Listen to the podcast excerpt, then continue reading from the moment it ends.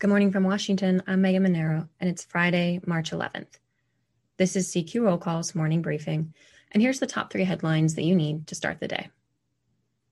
The Senate passed the $1.5 trillion fiscal 2022 spending bill last night. Its over 2,000 pages now head to the White House for President Biden's signature. The bill would fund the government through September and funnel over $13.5 billion in new aid to Ukraine.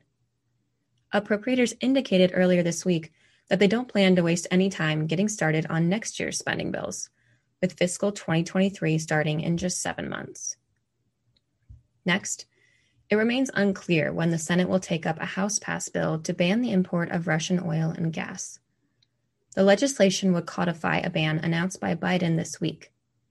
Republicans are calling for federal approval of new domestic oil drilling to put a stop to rising gas prices.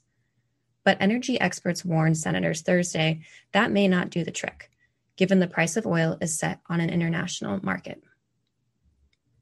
And finally, the 2020 census missed counting about one in every 20 Hispanics, according to estimates from the agency out yesterday.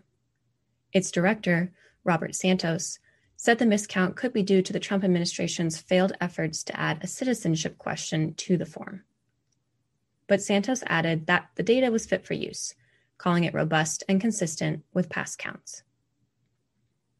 Check CQ.com throughout the day for developing policy news.